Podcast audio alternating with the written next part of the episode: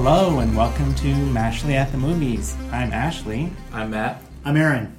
and we're here tonight to talk about John Wick, Chapter 3, Parabellum. Aaron? Uh, I guess I'm going to explain what this movie is about. Um, it is the third part in uh, the John Wick franchise, um, and you, you, if you haven't seen the other movies, which might be a problem for this movie, uh, John Wick has been ex. How, what do they? What do they call it? Ex- Excommunicated? ex- he's basically been excommunicated, and they have put a contract, a fourteen million dollar contract, out on his life and he has decided that he is not going to let the bad guys win. That's pretty much it. Yes. That's the setup. It's it's two hours of uh, John Wick fighting off the bad guys that are trying to get the fourteen million dollar bounty on his head. Yeah.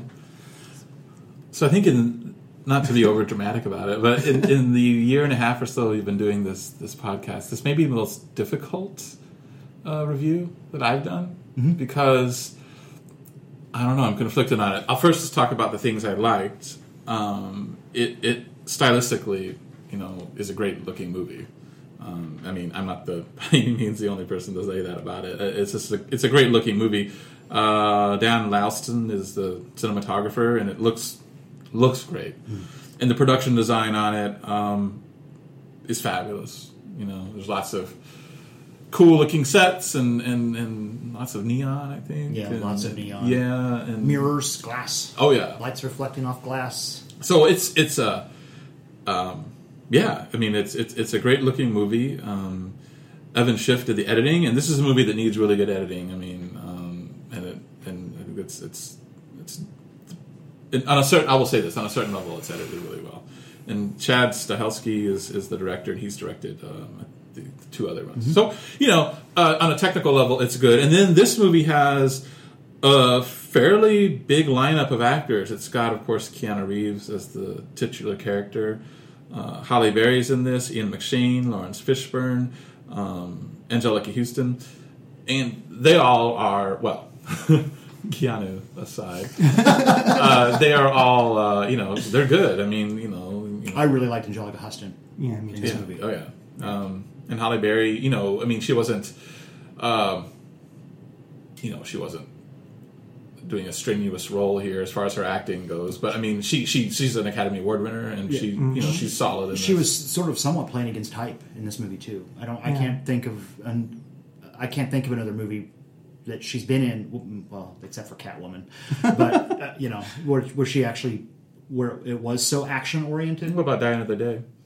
Huh? Die Another Day. Oh yeah. Oh, Okay. okay. Seventeen years ago. I forgot though. she was in that. That's Yeah. true. Um, and Ian McShane is always is, is is good, you know, and, and yeah. So I mean, it, it, it was you know it was good. I like those things, but uh, so that's what I liked about it. I'm going to hold off and you know talk about what I didn't like a little you know afterwards. But actually, what do you Oh, think? okay. well, I'm, I'm, I, I feel like I'm just not the audience for this movie. I, uh, you know, I saw part of the first John Wick movie and I just couldn't stomach it because it's the violence is just off the charts, and I don't know. I just it's not for me, and I didn't see the second one, but I was gonna give this one a, a try, and yeah, I just found it tedious. Um, the relentless, brutal violence, and also coupled with some kind of winking humor at times, or uh, it's so over the top, ridiculous that you know you kind of have to start laughing, and that makes me feel even more uncomfortable. This isn't just my; it's just not my kind of movie. I, I feel like though, if you liked the first two John Wick movies, you would probably like this one. Um, but uh, yeah, it's just it's just not for me. There are there are things that I liked about it, like Matt said. Um, the cinematography, the set design, great. Some of the acting is wonderful. I'm not a fan of Keanu Reeves. um, so that's another that's kind of a big problem. He's the one that we're I guess rooting for, and I just really couldn't care.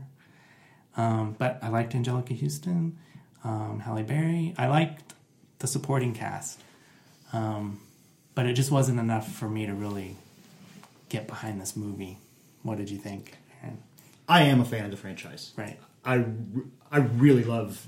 I think I might have had John Wick on my like top ten of that year when the first one came out, and for me, what I, I do think this is the weakest of the franchise though, um, because the first one is pretty straightforward, and then the second one they kind of up the stakes and they add this sort of mystical element to it, and then this one they up the stakes by just going completely over the top, and I did not see the first two in the theater. I saw uh, chapter one and chapter 2 you know, in the comfort of my own home, watching them on DVD.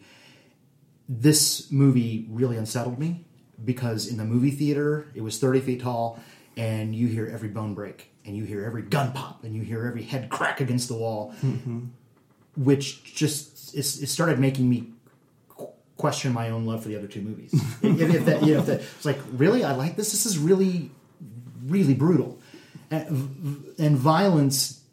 You know, I'm a big fan of westerns, and I watch a lot of samurai movies, and I watch a lot of action movies. Violence in and of itself doesn't bother me, but there's something borderline disgusting about some of the things that happen in this movie.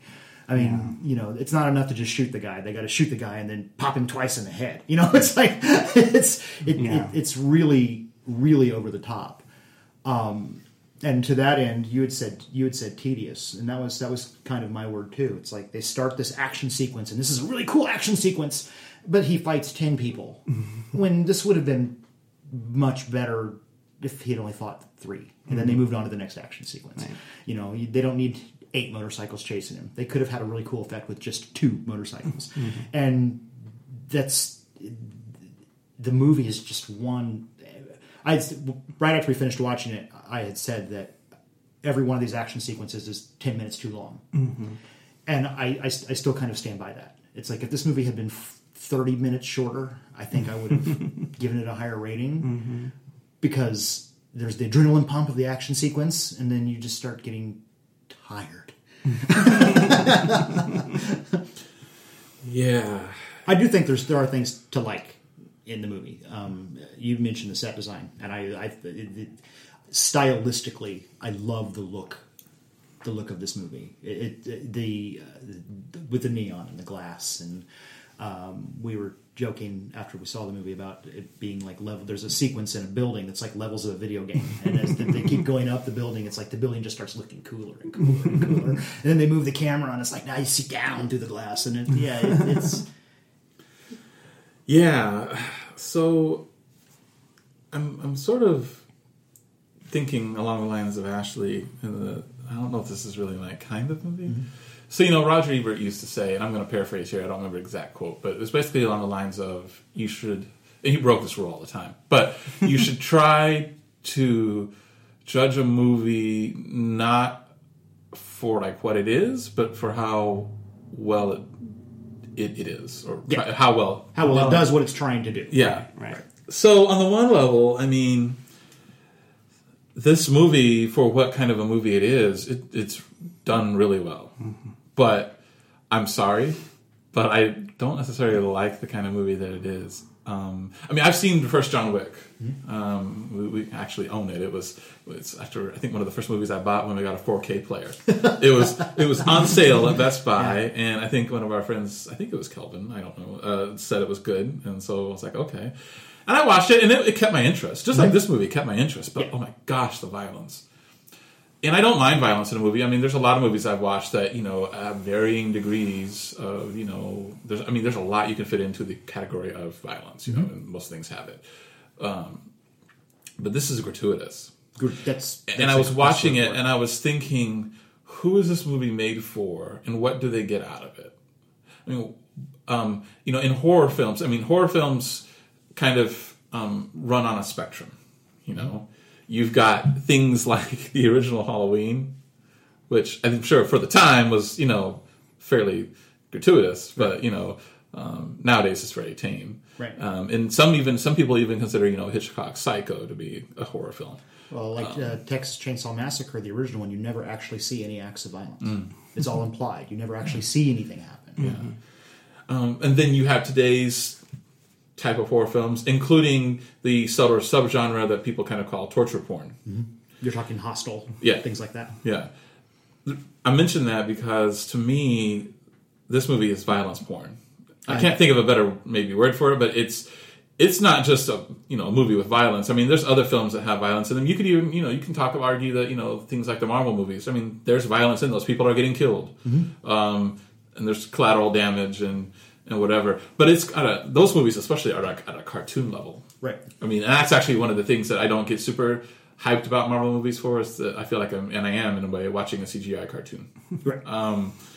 This is some real, it looks like real stuff, you know, it's not obviously, but I mean, one of you mentioned, uh, that, you know, like you see somebody, you know, get capped, you know, in the head and like not just once, but twice Yeah. or multiple times. And, and other ways of, you know, and just very casual violence. Yeah.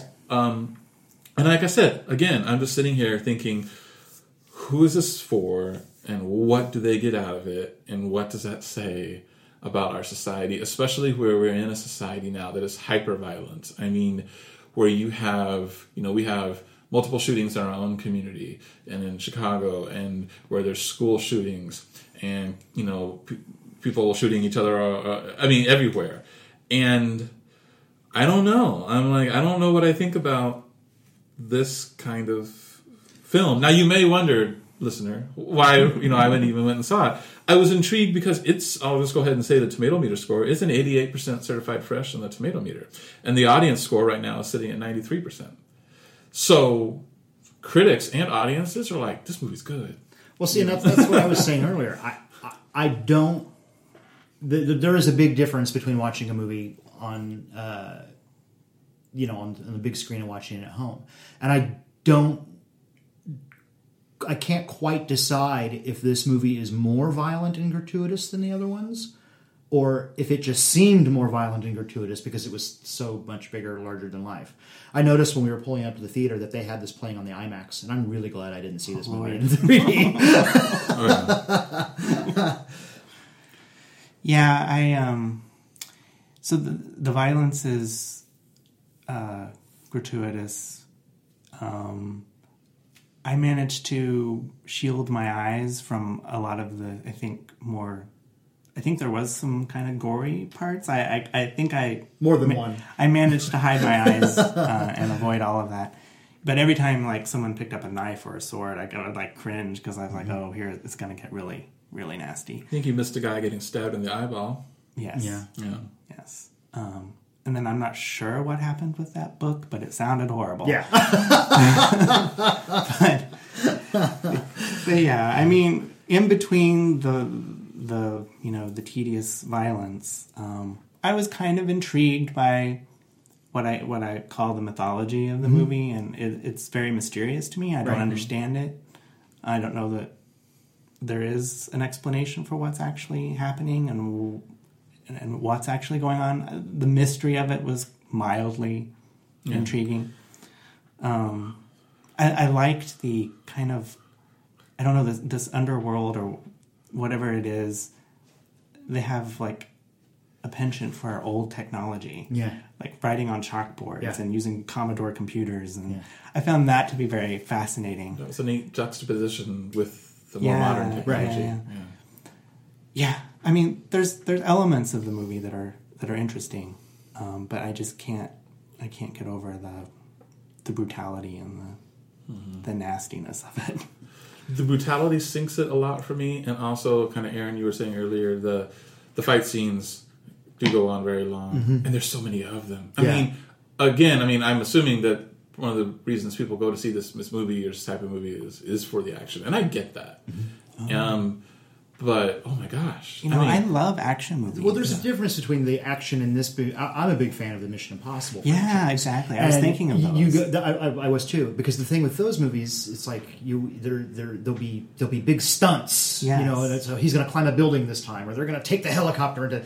This isn't that kind of. I felt like this movie kept trying to top itself. Like the Right. Mission Impossible movies keep trying to top themselves, but the Mission Impossible movies are fun and exciting. Mm-hmm. This is just grim and brutal and dark, dark. yeah. So, yeah. Um, what did you what do you get this out of ten, Aaron? as a fan of the franchise, I give it a six. Okay, Ashley. Um, I'm going to give it a four. I'm giving it a four as well, and that four is pretty much for the things I mentioned at the top, which you know Yes. are the set design and the look of it and, and all that kind of stuff. So, Anjelica Huston. sure. I actually, I was actually watching that, going, "Is that Anjelica Huston?" You should read the interview she did. Uh, I forget what magazine it was. Was it Vulture? I can't, I can't remember. Yeah, I think so. But yeah, ooh, that's making the rounds. Just Google Anjelica Huston interview. yeah. She pulls no punches. Oh yeah. Um, so our score is a four point six. So your mileage may vary. Thanks for listening. Thank you. Thank you.